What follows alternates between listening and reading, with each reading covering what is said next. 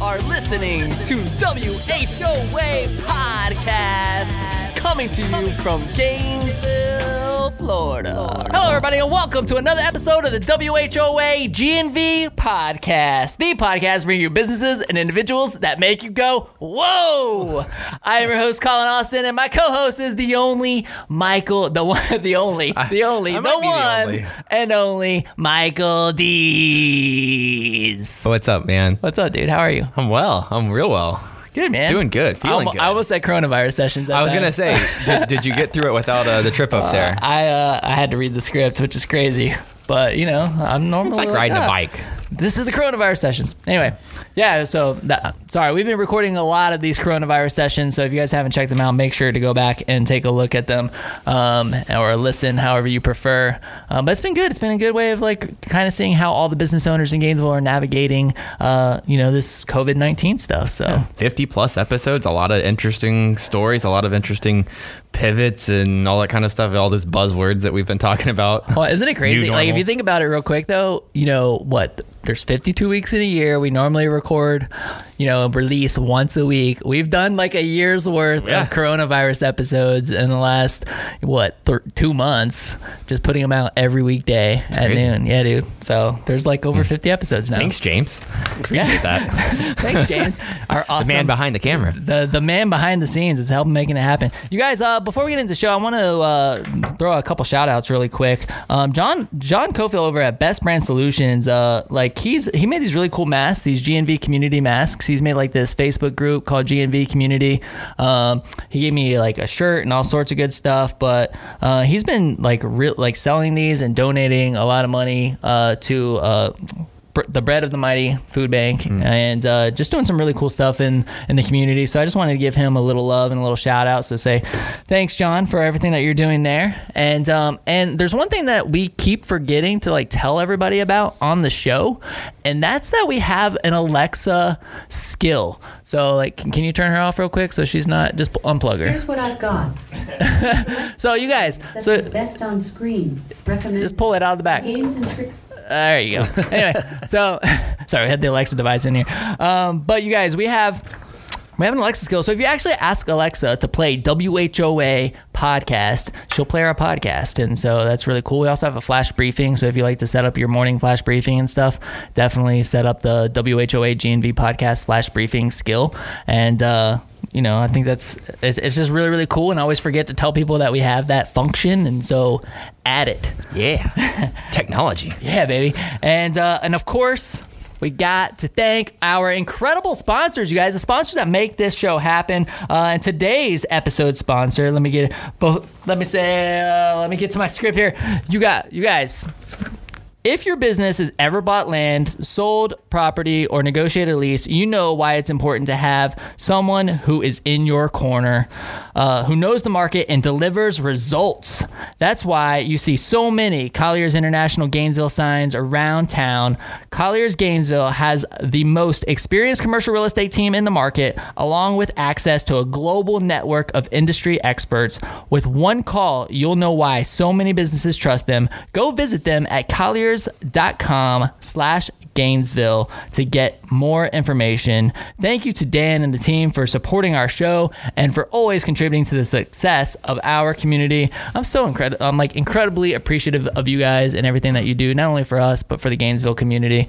Uh, they've sponsored a lot of of our uh, yes. Uh, coronavirus episodes and uh, and sponsoring a lot of these. So I just want to say thank you so much, you guys. Absolutely, please support our sponsors. Uh, they're the ones who make this happen, and. uh I think that's it for the. Without for the, further like- ado- like- uh, yeah, let's like let's get into it. Are you ready go. to go? Let's go.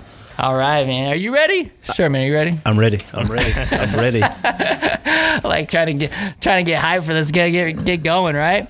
You guys, today on the show we have Sherman Merrick's loving husband and father, founder of Dynasty CrossFit and Lasso Framework marketing firm. Sherman, what's up, man? Welcome to our show. No, I'm excited to be here, man. I've been I've been waiting for you guys to invite me. when I got the invite, I was like, of course. Finally, I made it. You're like, Finally, I you're like made it's about time. Dang. people in Gainesville would know who I am. Uh, well, man. So I mean, there's so many things we can talk about, Yeah. but but we, we really like to start with kind of diving into your story a little bit first, finding out you know how you got into what you're doing, um, what brought you to Gainesville, and all, all that kind of stuff. So Gotcha. throw us back, man. Tell Yeah. us tell us the Sherman Merrick story. Yeah, so um, I was born and raised in Winter Haven, Florida. Uh, I went to college down there in that area. I went to Southeastern University. After I met my wife in college, after college we got married. We moved up here in 05.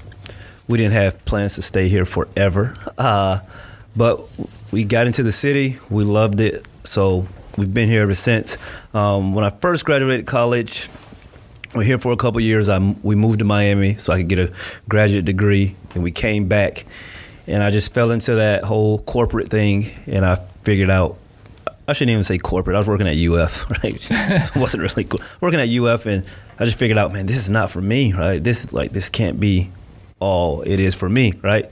So I, I was super athlete my entire life. I was super involved in athletics. So I was looking for sort of that next thing to do after collegiate basketball, and one of my buddies invited me over for CrossFit. I didn't know it was CrossFit back then, um, and I got my butt whooped, of course, and I saw a lot of strong ladies doing stuff that I couldn't even do, and that's what sort of got me going with the CrossFit thing. And a couple years later, I'm opening up a gym, first time business owner.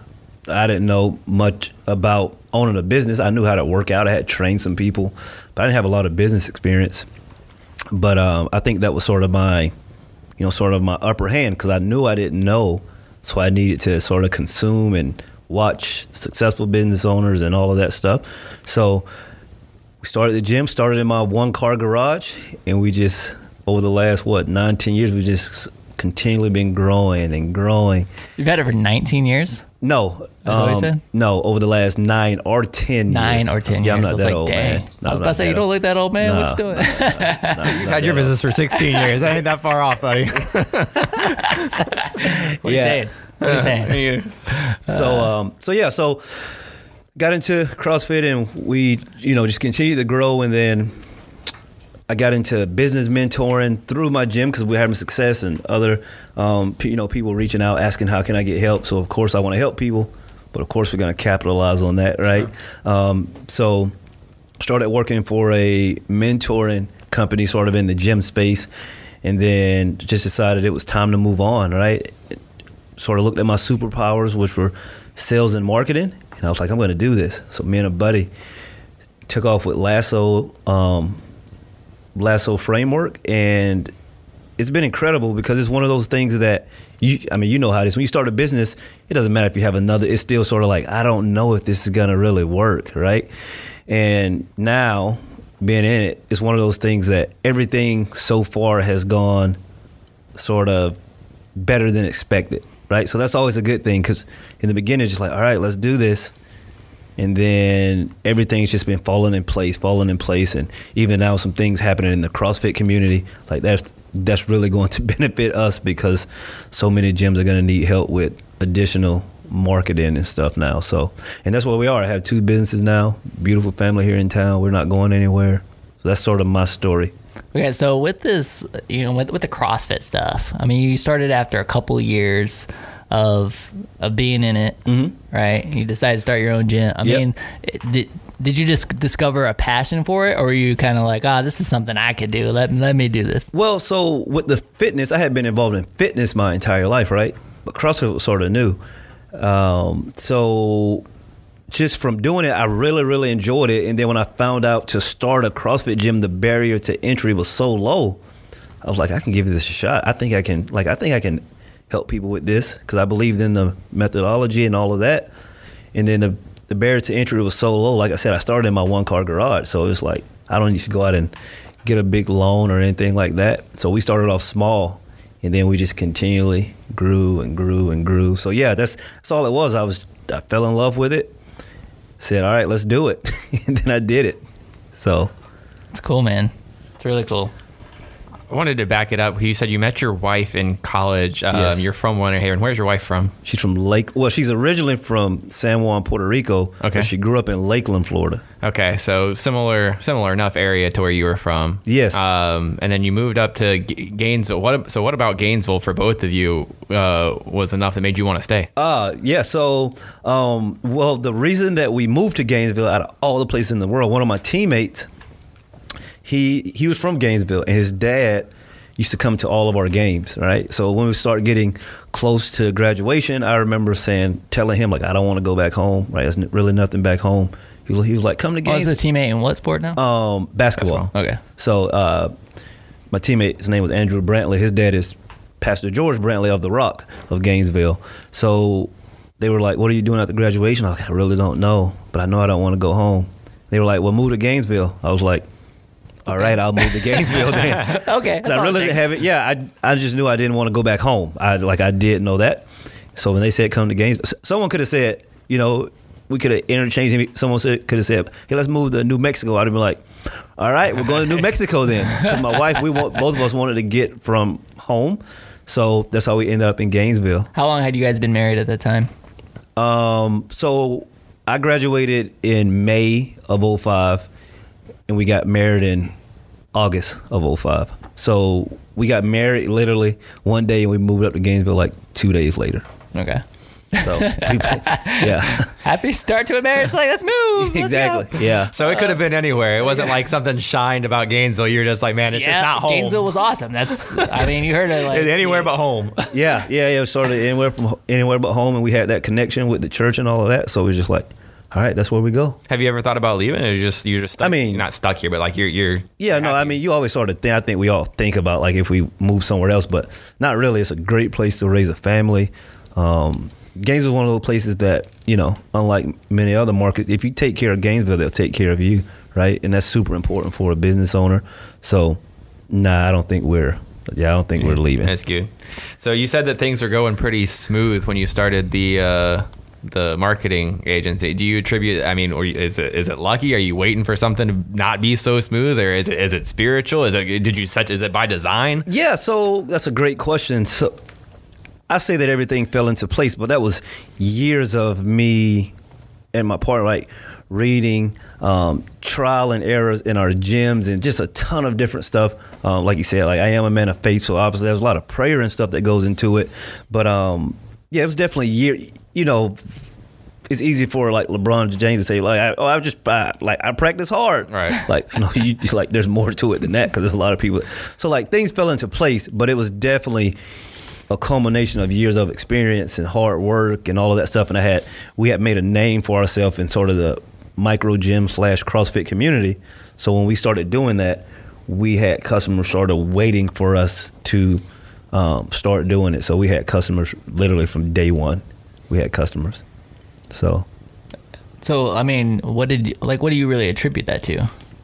Like the customers that you originally got. Like were you were you doing something different? Like what like what made you guys different than other CrossFit gyms that were out?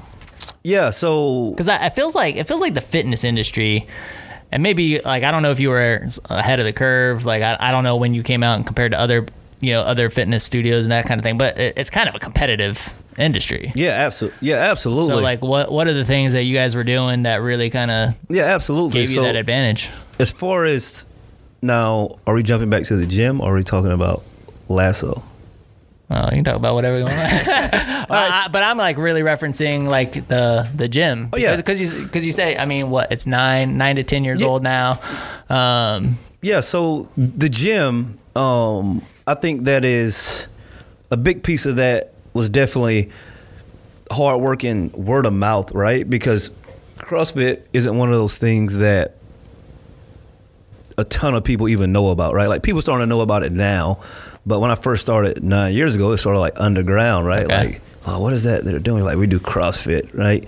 Um, so it sort of just grew because we were running a. We started off with a really small community. We were doing things well, and all of our members were really liking it. So they would tell their friends, and they would tell their friends. So I sort of attribute it to us really taking great care of our members. You know, back then we weren't marketing and we weren't worrying about growing. We were just worried about taking care of our members. And when we did that, they took care of us. They talked about us all the time, and that really helped our growth. So Okay. Talk to me a little bit about, and I don't know if this comes from the marketing stuff, but you're like one of my favorite people to watch on face, Facebook Live.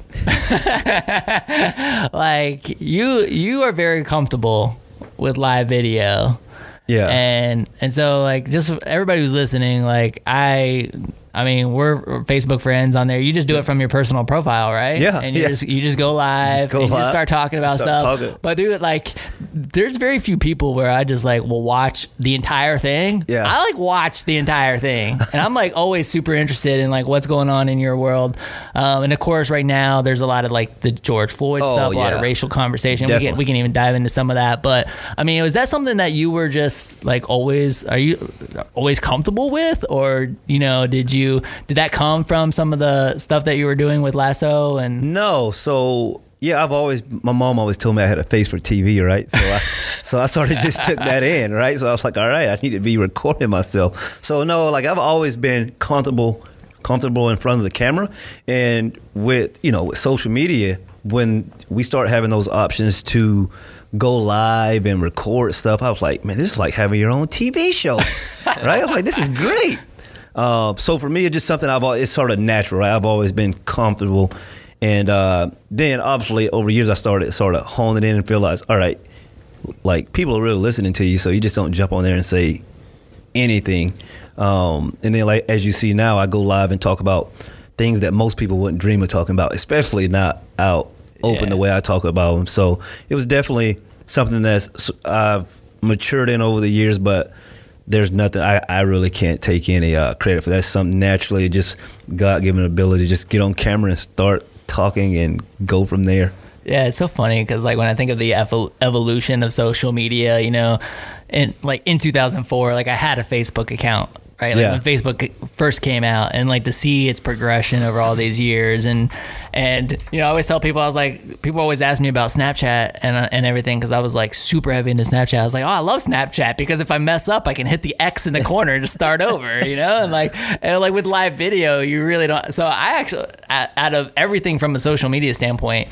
I probably do live stuff the least amount. Like I don't, I don't do it because I'm like, man, if you mess up, it's like you can't just go. But and how can hit you, the X. But there's really no mess up though, right? Like it's like to me that's the way I look at it. Like I can't like I'm talking about you know I'm not just uh, like I know what I'm talking about. Yeah. And I don't know. We just talking. If someone asks me, you, but I will say something I'm seeing now though, especially with the corona virus and all that stuff, and especially with sort of the racial and all that stuff. Um, you can sort of ignore questions, so you can sort of gather your thoughts while you're talking. Because some people ask you questions live that you may not. It's not like someone standing up though, where it's like, "Hey, Colin," blah blah. blah. You have to answer on the spot. It's like, okay, I see that question. I'll come back to it because I don't know what to say right now. so, okay. but yeah, it's really not a mess up. You know, I think maybe it comes from this. uh, You know, I've always like strive for perfection in like everything I do, and I think that's kind of like I know that I shouldn't do that. Yeah. you know what I mean. Like I'm like, Yeah. yeah, you're never gonna be perfect, but like I, I always try for. So I'm like, ah, no, like I need it to be perfect, and Yeah. so I think knowing that it's live and off the cuff and that kind of thing, I'm like, ah, it's not gonna be perfect, but. You know, I say that, and then like I'm totally fine when I'm on stage. Yeah, you know, if I'm sure. like speaking and somebody asks a question, like I answer it. You know. Yeah. So I, I, it's probably more built up in my head than anything, but All right, I want to see a live video. I'm gonna start doing start doing more live videos. Right. Well, it's funny because we don't do a whole lot of post production on the on the podcast. Like it's, No, not, it's not like we exactly. edit. We don't edit a whole bunch of stuff out. I mean, we the, James does a great job making the graphics, lower thirds, all that kind of stuff. But we don't take out a bunch of content. So Right. you're just not thinking about it in the form of it being live because Yeah. it's not live. Right. Um, but sorry, I was thinking uh, about the you mentioned uh, people asking you questions live. It gives you time to formulate responses. I think about that all the time when we're watching like the the Start GNV did that series of AMAs. Yeah. And I'm sitting here watching them live, and those questions are popping in. I'm like, ooh, I wonder how they're gonna answer that. And it's like one of the first questions that roll in, and they don't answer till like tip five minutes later. And I'm like, yeah, they've been thinking, thinking about, about this the whole time. Exactly. Yeah. you definitely have to learn how to just. All right, we'll come back. That's a pretty good one. We'll come back to it. yep. So I mean, you're doing that stuff pretty frequently too. I Yeah, I try to do at least once or twice per week. Okay. At least once or twice per week. And you're just, are you even scheduling it out, or are you just kind of like whenever? Yeah, I usually try to um, schedule them out so my wife knows that I'm gonna be on Okay. that night, right? I just want to but honey, I'm getting on the night. So do you know. just do you just enjoy doing it? I do. Like- I okay, do. So I, I it's just more enjoy, of like a hobby yeah. type thing. Yeah, I just enjoy doing it. I just enjoy talking to people. I enjoy talking about sensitive subjects because I know most people won't touch on half of the stuff that I talk about. I just enjoy that. yeah. So Yeah. yeah, so what's the, I mean, what the, what have the conversations been like right now? Because there's a lot, you know, there's a lot of people talking about the George Floyd Yeah. mu- murder and there, Yeah. and you know, and and we just had a, a podcast with our friend Alex Willis, um, you know, who's a black entrepreneur, super successful. Like like getting his uh, intake has helped me out a lot and i think i think like that's why i enjoy it like i like like seeing the real authentic conversation that's happening because I mean, let's just be honest, man. Like the media and stuff.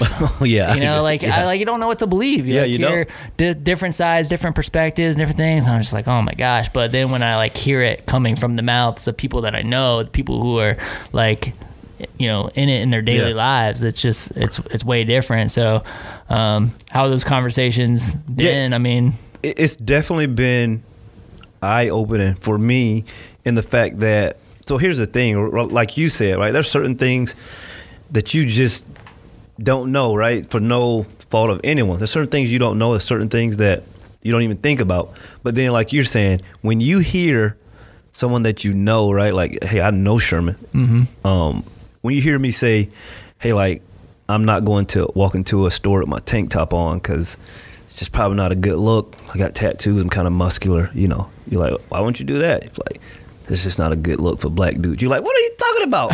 but like every black dude like understands that, right? Like, hey, you want to make sure that you put on an appropriate, you know, clothing when you go out, and so that's one of the big reasons I do these conversations because I think that a lot of people um, need to hear everything on sort of both sides, right? Like what's going on, so they can see, like, all right, like yes, the media is definitely controlling. They put out crap to get stuff going, uh, but I think that the more real stories we can hear, the more it sort of broadens everyone's um, horizons, and we can just get to know that, like, all right, like some of this stuff is real, some of it is made up. I think some of it, um, but I just like for people to sort of have an insight into everything, whether it's good or bad. That's why I just get on there and talk about stuff that I know that no one else is talking about publicly, because I think that um, it really helps people. Because man, I've probably gotten. I can't tell you how many emails and messages and phone calls and text messages I've gotten from doing those. The people just like, oh, I didn't know, like, or like, are you serious? You know, just like, yeah, like it's not a big deal. Let's talk about it. Because I think the more we learn about each other, then it's better for everyone. so when you're doing those Facebook uh, lives, like, are you doing them? Are they like public or are they just? Yeah, they're public. Yeah, Oh, they yeah, I have them. Yeah, I have them Okay. public. Friends can share them with their friends, and yeah, it's starting to. Uh, I did one last night, and it's funny because uh, you know I can keep up. Fa- Facebook lets you see who's all sharing it, how many times it gets shared, who's who's creating watch parties and all that stuff. And Yeah. like, I've been like the numbers have been growing. I've been surprised. Uh, people that I don't even know saying, "Oh, such and such shared and they had a watch party going while you're going, so I watched it and. Like that was great, and thank you for sharing. I'm just like, who are you? so it's, it's definitely starting to grow, um, and I think people are just looking for honest, real conversation, right? Like not one-sided conversation. So Has there been anything that's been like surprising? Anything that's like like what's what's the main topic of focus? What are people asking? Yeah, so I mean, now people are really asking. Um,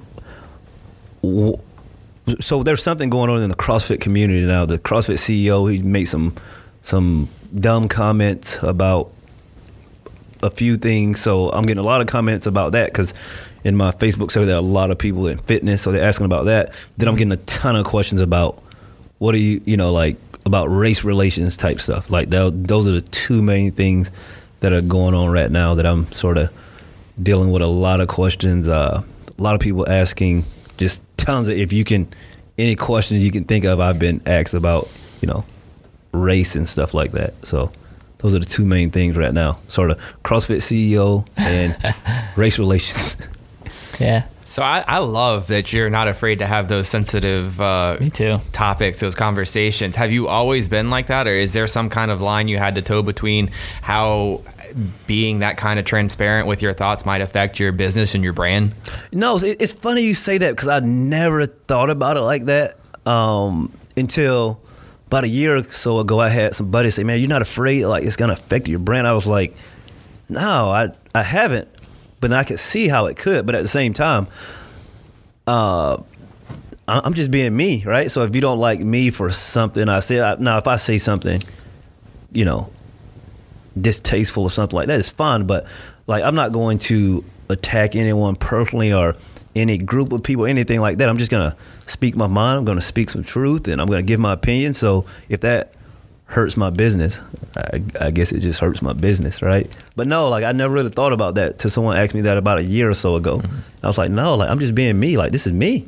Like this is who I am. It is a super interesting topic of discussion, right? Because I feel like with this particular uh, incident, Yeah. you know, that you're really kind of seeing a lot of brands, and I'm talking about major brands. I agree, major. You know, make it putting out newsletters, statements from our CEO, Yeah. like this kind of thing, where I haven't really Never. seen that before. Never. No, I, I mean we had well, we had Netflix, Disney, everyone. And so my question is: Is this coming from a fear of not speaking? Because like there's there's this whole now there's this whole you know, uh, you know you're it's almost like you're part of the problem if you're silent. Yeah. And a lot of businesses, a lot of businesses are like, uh, like I don't know if this is my place. Yeah. Maybe I should just Yeah. like take a take a back Yeah. seat.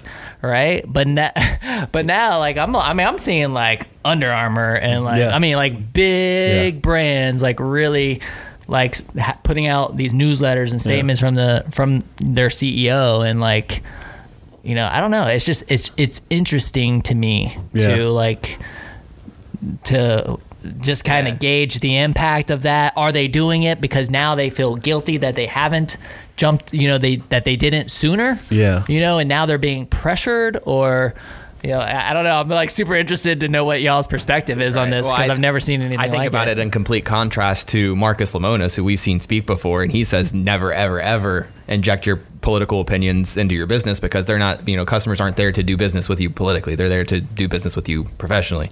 And he, he pretty much says never do that. Now, this was maybe five years ago. Well, is that true though? Because like think about so I know Marcus Lemonis, like with uh, what's the name of the the camp Uh, outdoor uh, camping world. Camping World. Yep. He's the CEO of Camping World, right? Like I know that he threw an absolute fit About that flag. About the flag. Yep. And how's that not like you know About like a flag. huge flag? Like uh, so, I mean, That is he true. he was like.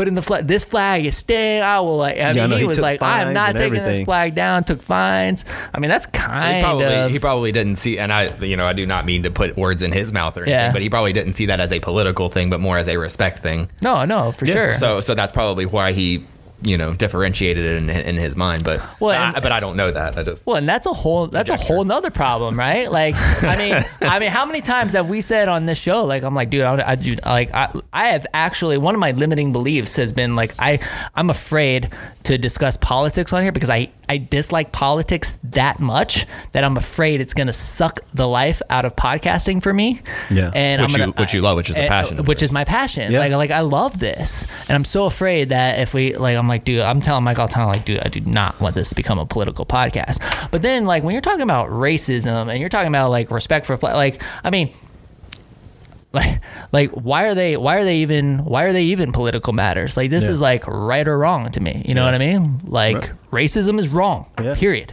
Like, how, why is this a political issue? Yeah. And I don't know, man. Now I'm getting all heated up. My blood is flowing a little bit more.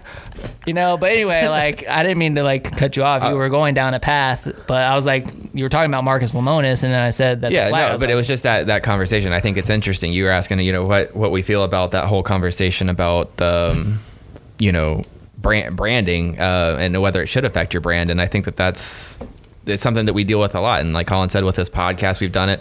I mean, I've had we've had employees here at New Scooters for Less that you know one one had a a Bernie Sanders hat on, and it's just like okay, like if if someone comes in there and is offended by that or conversely like if somebody had a make america great hat on and is offended by that it's like i, I can't if it's if it's not good to have one it's not good to have either Oh, yeah, you know sure. so you got to make that call and it doesn't matter what i believe it's just in terms of what's what's fair to the staff and what's fair to the customers without feeling like they're being subject to propaganda when they come in the store um, I think that's a very high road PC way to handle it. Um, I think that there are ways to do that, and there's also, you know, I, I completely understand the the approach that this is my business and it's a, a representation of me as a person, and if you don't like it, then that's fine. Yeah. If you're okay with losing that business. Yeah. Um, I, I always say too that you might gain business because people that um, you know who, whoever you may have lost because of a certain thing, you might gain because they feel like you've got their back or you're like them. So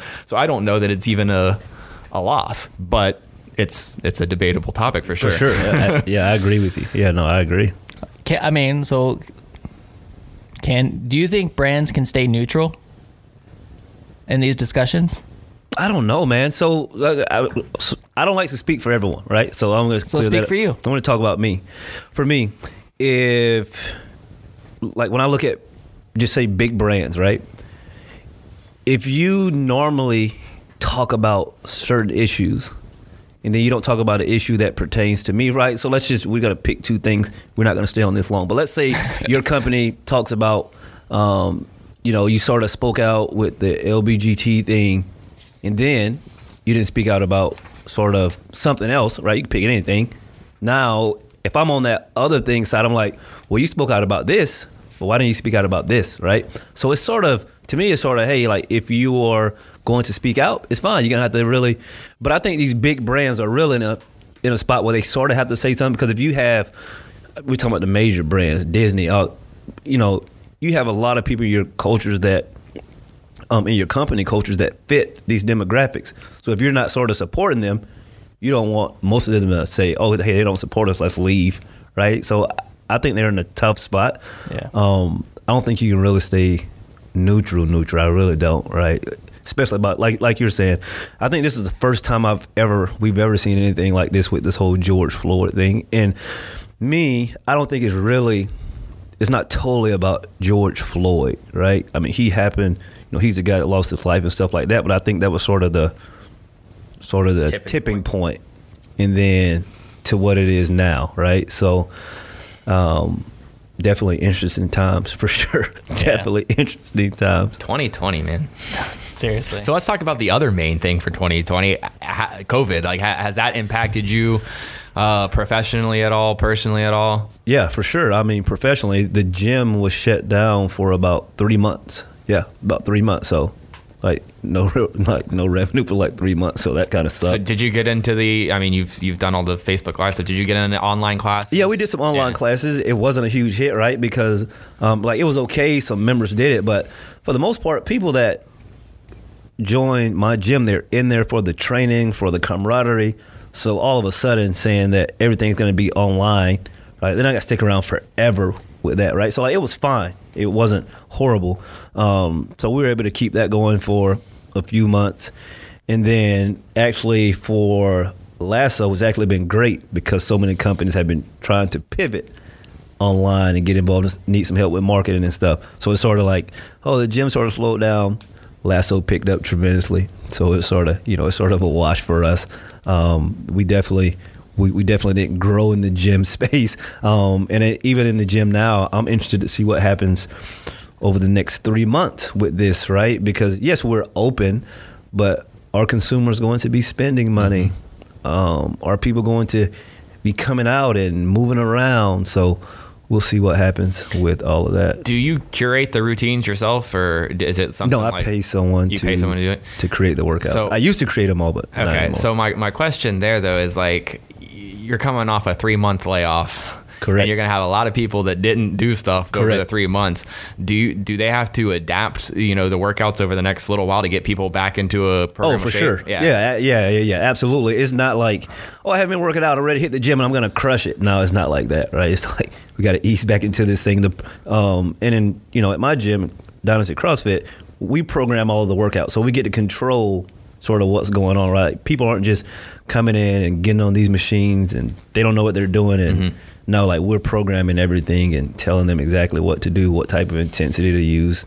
So, but yeah, definitely. It, it's amazing what that I mean, little by by some definitions a layoff can do. Like I, I just think of I didn't do any really out home workout stuff during during the layoff. I, I tried maybe I did maybe three. Yeah. In the entire three months. Uh, but gyms open back up and so I start going to the gym again and my brain says, All right, be careful. I'm, I'm old enough to be responsible. It says be careful. You're you're probably not gonna be where you were at. Absolutely not. But my competitive side says, but how quickly can you get there? Yeah. you know, and because I hate, I hate not being as fast, and I hate not lifting as heavy as Yeah. I was. So it's like, how do I responsibly, um, you know, get there? Yeah, no, no. I always say, you know, give yourself the amount of time that you took off.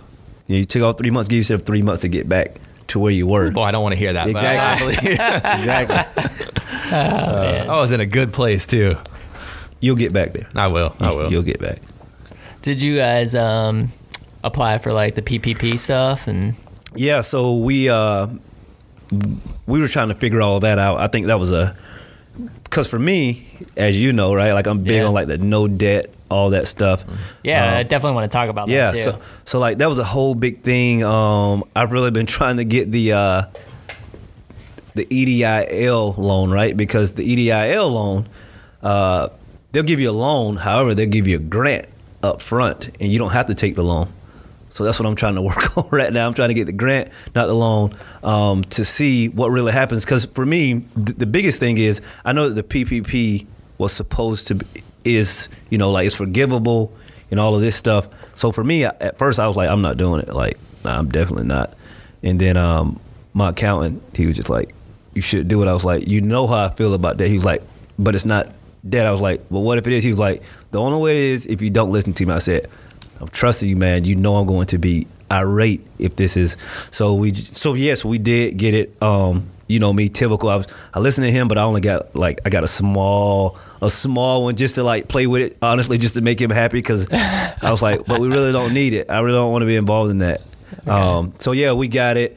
We did it and now we're uh, see, uh, we're finished with it already. So we're seeing if we can have it forgiven we better have it forgiven i think like, like we did everything like i like we kept meticulous notes about where everything Everything was going like i said I didn't get a big one um, because I was like, to me, it just wasn't worth it. But Yeah, I mean, we, we did the same. I mean, we set up an entire different bank account. oh yeah, see, just to like keep track exactly. Of it I already had all of that. Exactly, I have everything.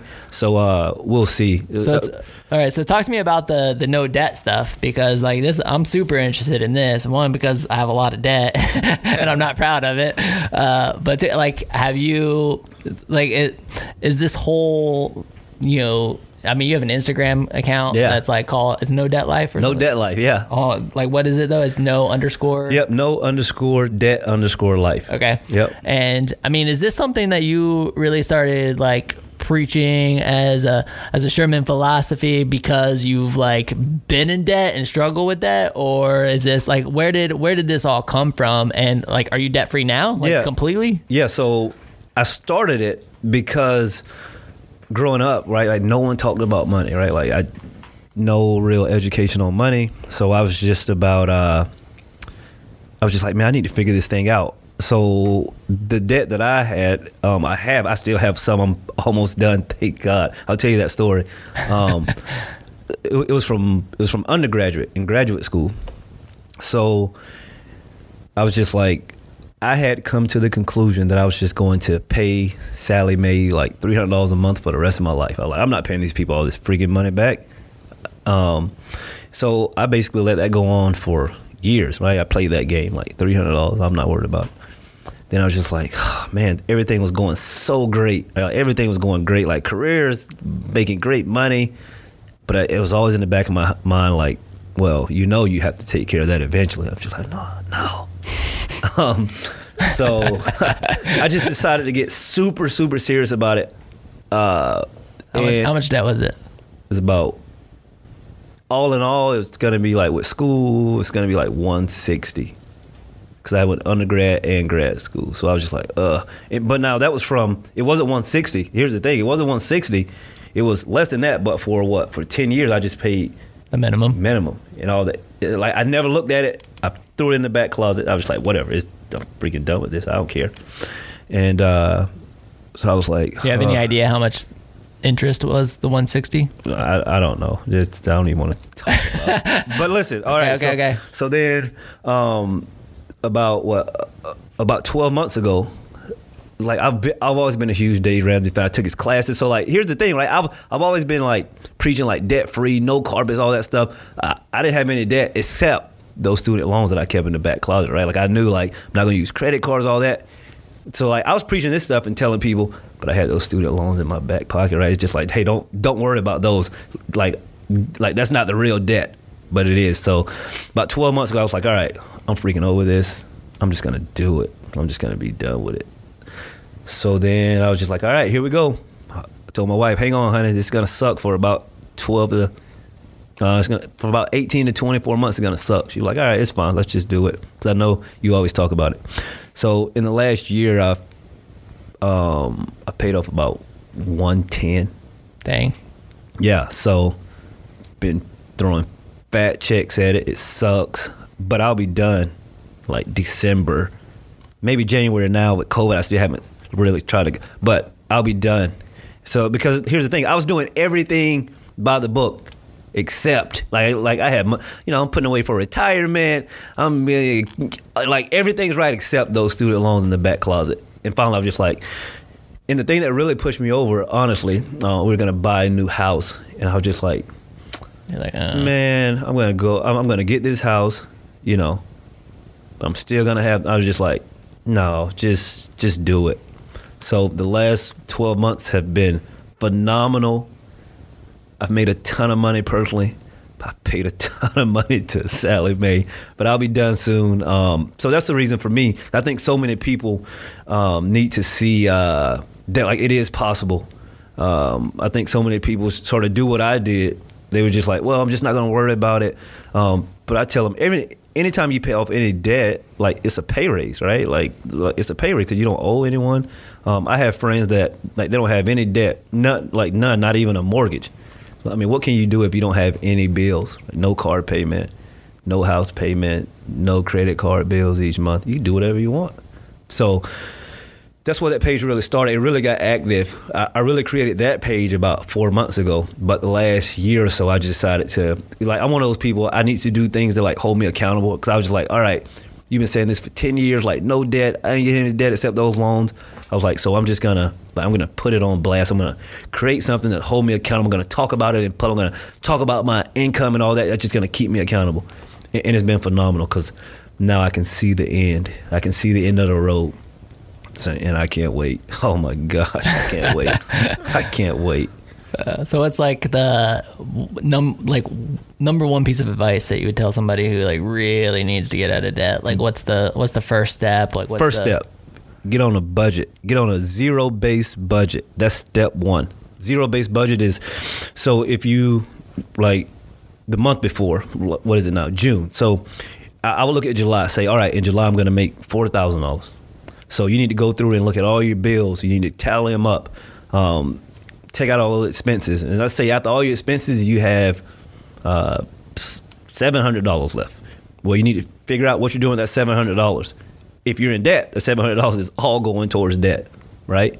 And that's the way you live for eighteen to twenty four months every single month. So there's no vacations really. There's no eating out really, because you got to get serious about it just to be done with it. Because if not, You know what the problem is though? The problem is that a lot of people have four thousand in, four thousand out. Yeah. And Oh. it's not and it's not debt, right? Like Oh, for sure. No, so, I, so for are you sure. just telling them like, well, you got you got to move, you got to like bunk bunk with Man, you have to make. like, you you have do? to make. So here's the thing. Like for me, like I could look at it, and like I said, I was doing everything right. I was living well below my means and all that. So it was sort of easy transition. I was just sort of being, honestly, I was telling my wife, I was just being sort of selfish. I was just like, "I'm I'm not gonna do it. I'm making great money. Paid them three hundred dollars. But like for me, it was an easy transition. Like, all right, no more retirement. Stop it. Put all that money towards the debt and be. It was just so for me. It was sort of a transition. But let's say like I work with um, some clients through that page, right? Like I work with clients one on one, personal finance. It's not like stocks and stuff. It's just strictly helping them get out of debt, live on a budget, and most people they are definitely overextended, but there's plenty of things they could cut, right? There's plenty of things. So let's say someone makes four grand and they're spending forty five hundred. Well, out of that forty five hundred, there's plenty of things that you can cut back. They just don't want to, right? Like, hey, if you really can't afford that five hundred dollar a month car payment, guess what?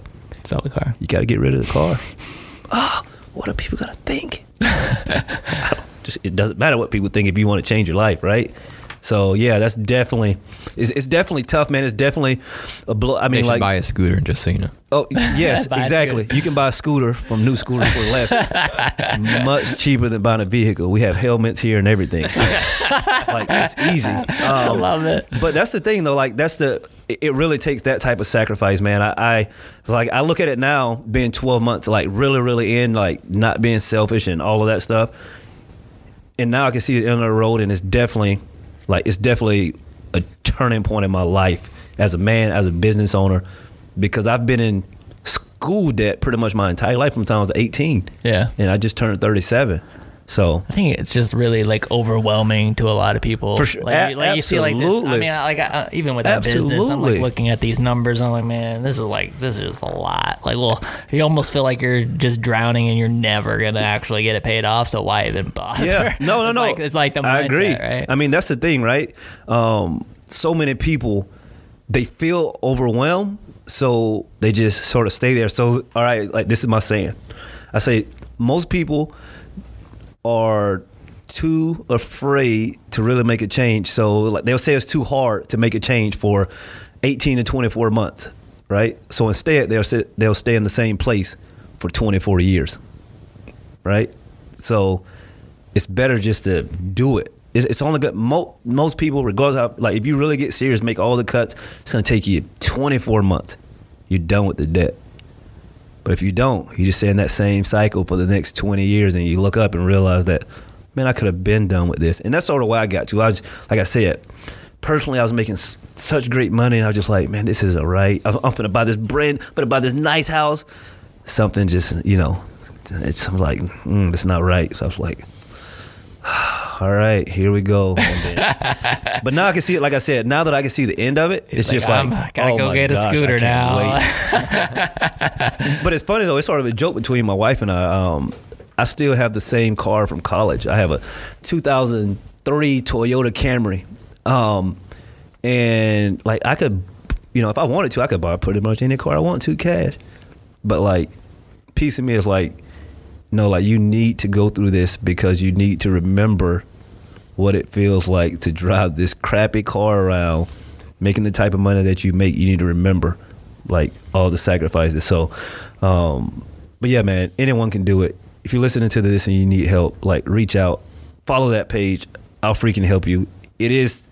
It does suck for 18 to 24 months, though. I'm not gonna lie. I'm not gonna say, "Oh, it's just so easy." You'll be like, it's going to suck because you're gonna have to tell people stuff that you really don't want to, right? See, that's the thing. Like, this guy does so much stuff, man. Like, I, I didn't even know that you did that stuff until I saw. I, I don't know. I saw you post something. Yeah, and, you and I reached out. I was like, I was like, I was like, yo, I was like, so are you investing in like stocks and stuff? Because I picked up, uh, you know, Mike and I have really gotten into like the Robinhood app Uh-huh. and stuff. Yeah, the app, so yeah. we're like on there, and I'm like, we're like, I mean, kind of day trading, kind of looking, Yeah. at, looking at stuff, and I, I mean, really, the whole thing that even got me on it. I, I tell everybody is that it was Zoom. It was like when all this pandemic stuff. I was like, yeah, I was like, you know what? I was like, I've never bought a stock before. There's probably gonna be a lot of people buying Zoom. Let me go buy a share of Zoom, and that like that started it all, right? Yeah. And and then I got instantly hooked, and I was like, oh, this is this is a problem. And then I like I messaged him on Two Instagram. people, I'm two like, people yo, that shouldn't be day trading right yeah, now. like yeah, yeah, people who need to like get out of debt first before. Well, most people should. Did you know that 78% of day traders will never make any money? right, right. So- no, it makes sense. It's definitely a. You gotta play Yeah. the long term game. Yeah, you gotta like long put it game. in. I mean, I, I I was just looking at. I'm like, oh man, cruise lines and airlines. These all gotta bounce Right. back at some point. Oh, let me go. sure. Let me go buy them for while they're sure, low right now. Yeah, yeah. So yeah, um, So I know you said you're getting ready to get a new house, right? Is that what you? I, you I am gonna. I am gonna get as when I'm finished with my When you're debt. so- Absolutely. So, that yes. was beside beside that one, or maybe you can tell me how, how fancy of a house you get. What is the first thing you're you're done making those payments in December, January? What do you what are you gonna do when you don't have to write that check anymore? when I don't. Yes, when I don't have to write that fat check anymore. Yeah. I'm, I'm taking my family on a vacation. We're going on a vacation. I don't know what we're gonna do. We're gonna decide as a family. We're going. We're just gonna have a great time because, yes, yeah, I mean, our life isn't bad by any means. Just because, like I said, thank God for my income, right? But still, like everyone's making sacrifices. We all make my kids like they know we have a little debt chart on the refrigerator, like so, like they're part of it. I have a 12 year old, nine year old, six year old, so they're part of it, and they're making sacrifices. My wife's making sacrifices, and uh, we're going to celebrate. My wife and I, my kids. I want them to see the celebration that comes from, hey, like you're never going to owe anyone. Like I teach my kids, hey, listen, like right now, dad, dad is a slave to this debt, right? Like he has to pay it off. And I was like, I would be in a much different position, guys, if I didn't um, have a great income. If I made, you know, such and such a year, it would take forever to pay this off. So Are they naturally like interested in it, or are you like really having to force them to sit down? No. and, like because like 'cause I, I really, really, really wanted to teach my kids this stuff. yeah, I got like the Greenlight app, which Uh-huh. allows you to like it gives them like a Mastercard. They get like Uh-huh. a Master debit card, and you can like allocate, you know, money to spend, Yeah. money to give, Yeah. money to save, and it like divides it up, and they see the percentages, and that's like I've been wanting to sit down with them to teach them budgeting, to teach them about this exact science. I mean, we got that. I could show them the same thing, but man. They have no interest. It's How old are always a kids? battle. They're they are ten and six. okay, yeah. So absolutely. So you get them, get them smart money, smart kids by Dave Ramsey. Okay. There's like a little Dave Ramsey Jr. kit. It's made for kids. They will like it. Like they will like it. Smart Money, Smart Kids Okay. is the book for you to read with your wife. Um, and then uh, there's a little Dave Ramsey Jr. kit. It has little stickers and stuff the kids put on the refrigerator and all of that. I think it's super. And for me, the reason we got the kids so involved because I wanted them to see not only how in you know a few years everything's going to be totally different, right? Like I want them to understand yes, like everything is great, right? I mean, even now, my kids they don't like they don't lack for anything, but they understand.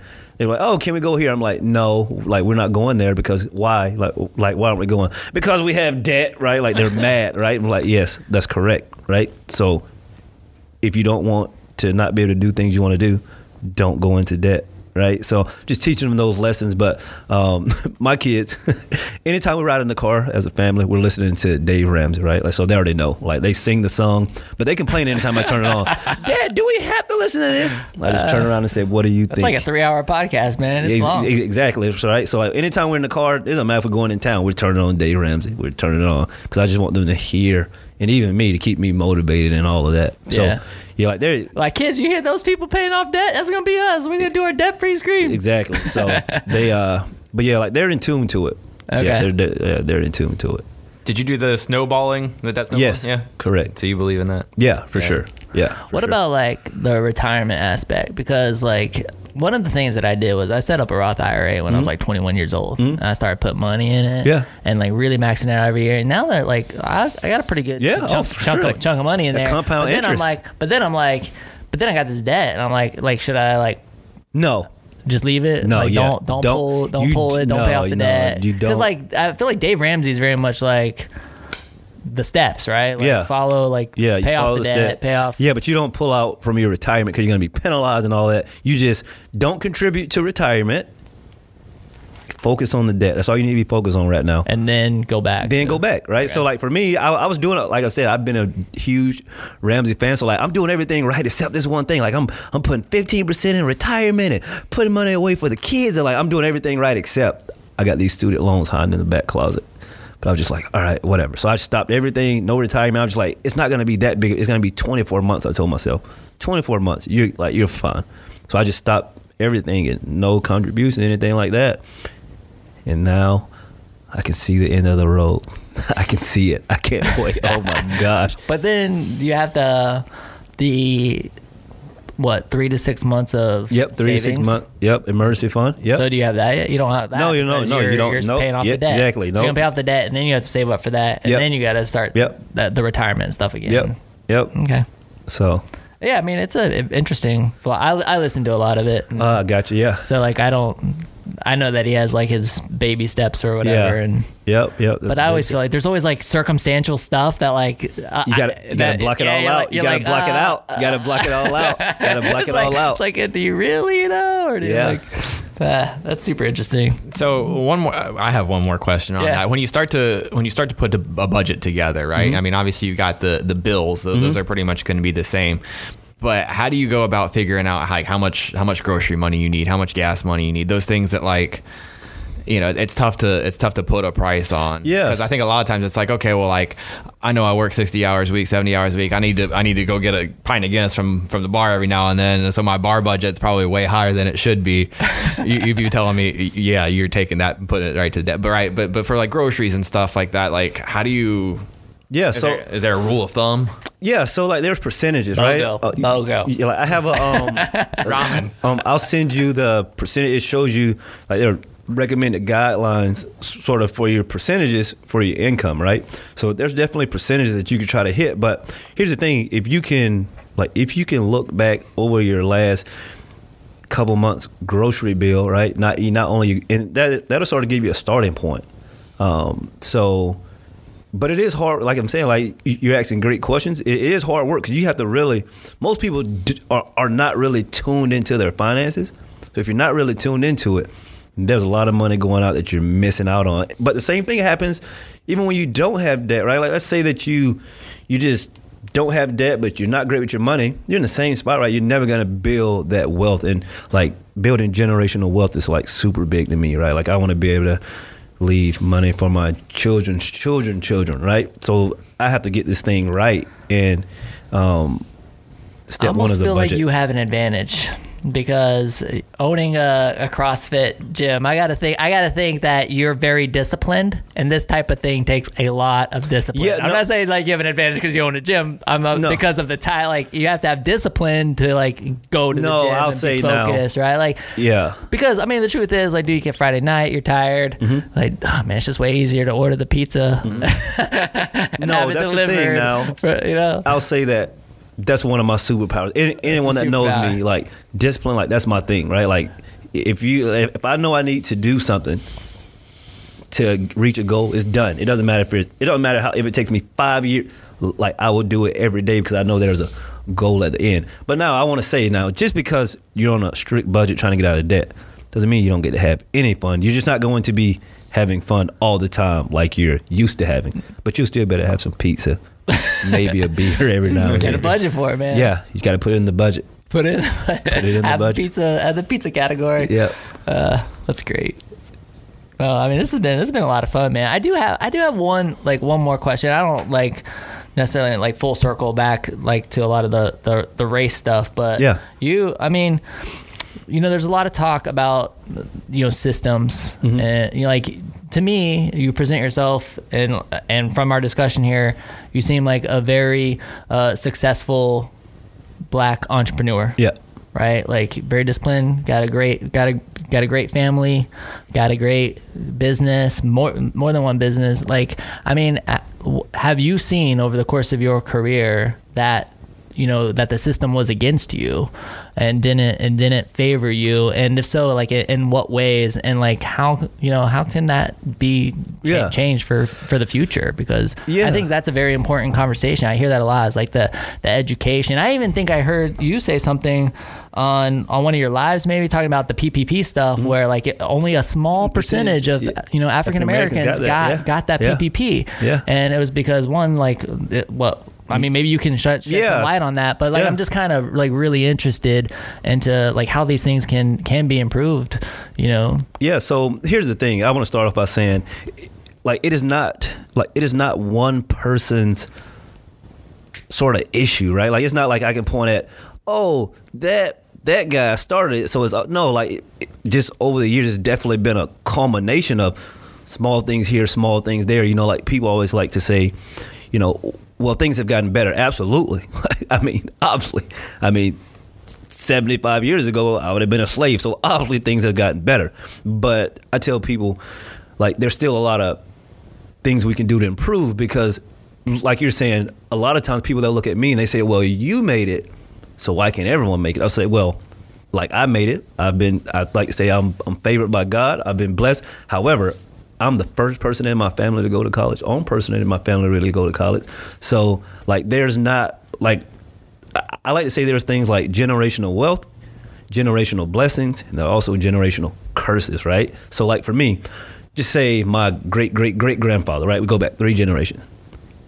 Like he couldn't even buy a house, right? Like he can't do certain things. Right. You go back to just say you like your great great grandfather, like he probably could buy a house. He probably could go to college. So like that doesn't mean that someone can't be successful. But there's little things like me. I just know I need to be two or three times better strictly because I'm black, right? And did you grow up with you just had that mindset your and- entire oh, life? Oh, absolutely. Yeah. I mean, yeah, like absolutely. Um, and again, I think it's just little things that we need to tweak. Like you said, like you can see it. Like when you look at the sort of the rate, um, the racial uh, income gap, right? Like it's just again, it's not that. Um, I think if you go back, you just see how obviously, if blacks were slaves at once, obviously they're starting behind the eight ball. However, there are, um, like I like to tell people, there are issues that uh, the a lot of these minority communities have to fix to sort of get the ball rolling. Um, and I think for me, I, I think that uh, you know, fathers being in these black homes is a huge one. Yeah. Um, and then also financial literacy is a huge one.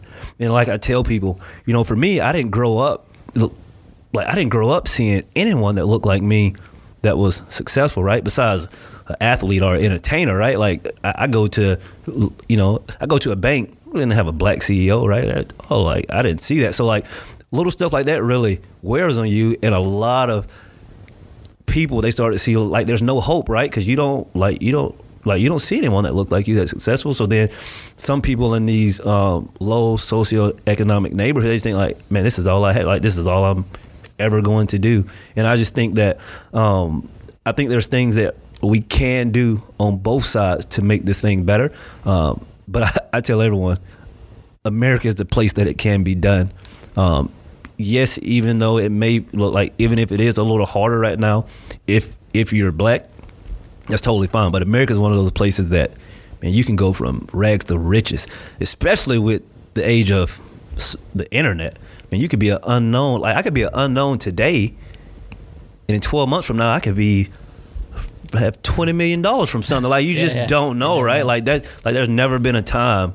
So, um, but yes, I think that there's some issues that we have to fix, sort of on both sides, and uh, I think for me, what I'm trying to do is really be an example to other uh, kids, especially from these low socioeconomic areas, so they can see that hey, you can be successful. You don't have to dribble a ball. Yes, I played basketball and all that, but like you don't have to do all that to be successful. Because if you think you have to be the next LeBron James or Jay Z or whoever, like that's just not gonna happen for most, right? There's only Right.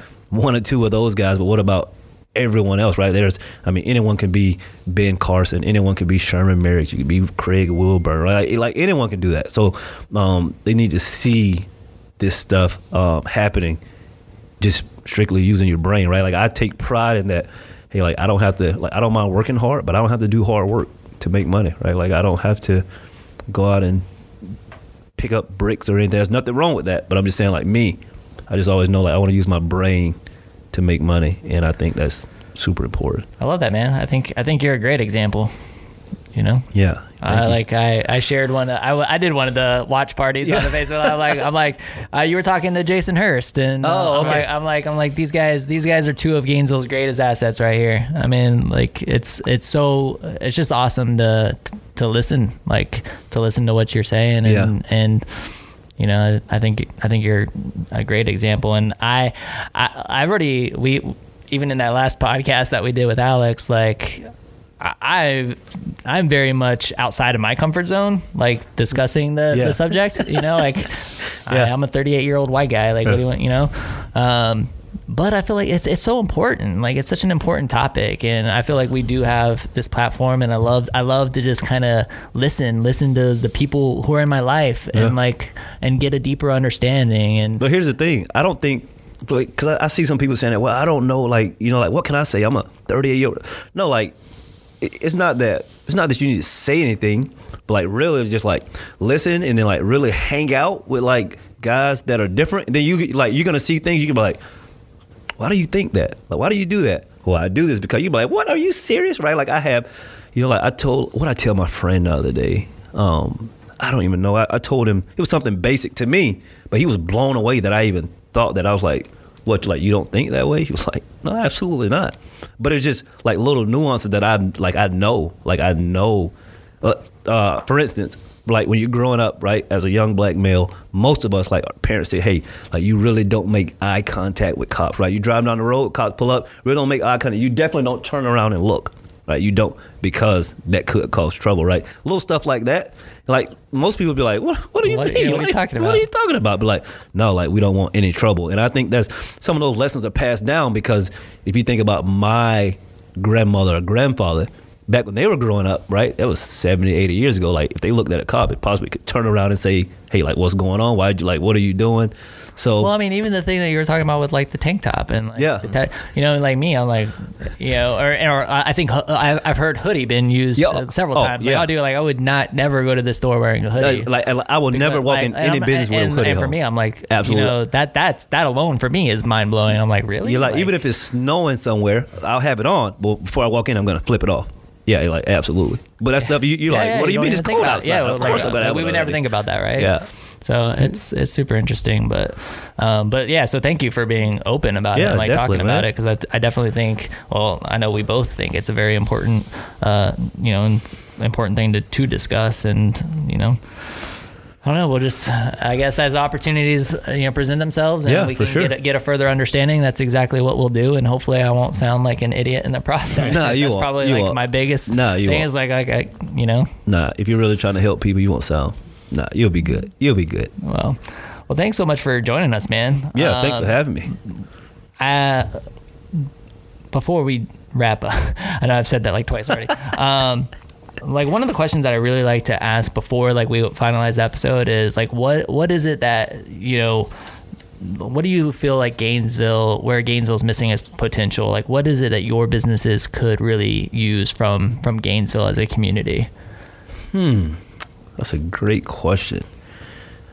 For me, um, I think that I would like to be more involved um, with helping some like better programs for the youth because I believe that uh, in all youth really, uh, I think that the youth are the future, right? Like if we could, I mean, think about this, and I'm just like, if we could get all the kids that become uber successful to like stay in Gainesville or maybe leave for college, but while you leave, you have you up there. But then they open businesses and they have their careers here. Like the economy would grow, right? Some, something that I'm seeing going around now is uh, some people saying, "Hey, all these great athletes going to these schools. Why don't all these great athletes go to HBCUs?" And uh, like if that happens, that will change the face of college sports, right? Um, and I was just like, I think that would be great if we could in Gainesville could do more to like really sort of have these kids excited to stay here to grow their futures and stuff because a lot of times um I mean we have a ton of kids coming here most of them just coming here to suck from UF and then get out of here right Yeah. whether they're coming from medical dental law whatever Yeah. they're coming here to suck from UF and then they're gone yeah right? it's a huge reason it's, it's one of our missions of the podcast is to try to keep a lot of that talent here So that's what I think we could do better. Just start working with the youth more and let them fall in, like really fall in love with Gainesville to stick around. Cool. Love it, man. So where can our audience find you? Where can they connect with you? Uh, you can find me on social media. Uh, Yeah, what are the channels? Oh my gosh.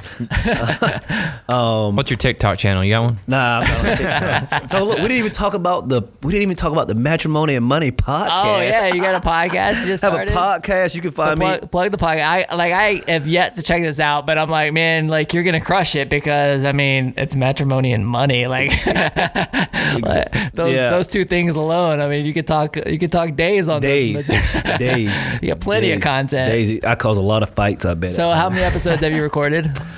Six. Okay, so you got six episodes in the books. Six the book. matrimony and money. Yep. All right, so look look for that. Look for that. You can find me on Instagram. My personal page is Sherm5. Um, you can find the No Debt Life page on Instagram. It's no underscore debt underscore life. And you can find me on Facebook, just all of those things Matrimony and Money Podcast, No Debt Life, Sherman Merricks. Um, but I am getting close to being capped on friends. I'm starting to get nervous. I You got to think- start like an entrepreneur page, think like you're uh, just uh, Sherman Merrick's. Yeah, but that's not the same, page. right? Like I won't be able to like talk to people and stuff, Uh, right? I mean, you could go live from it and stuff. Uh, yeah, And, like you know, business pages are not the engagement's not quite as great as like a personal page, but I know.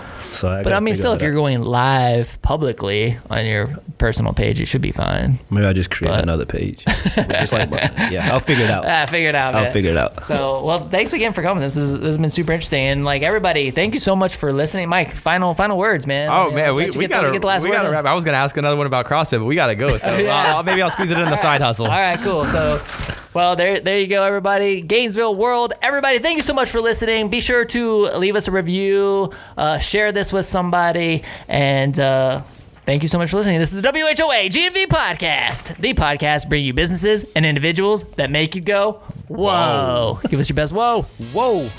We'll see you later. Bye.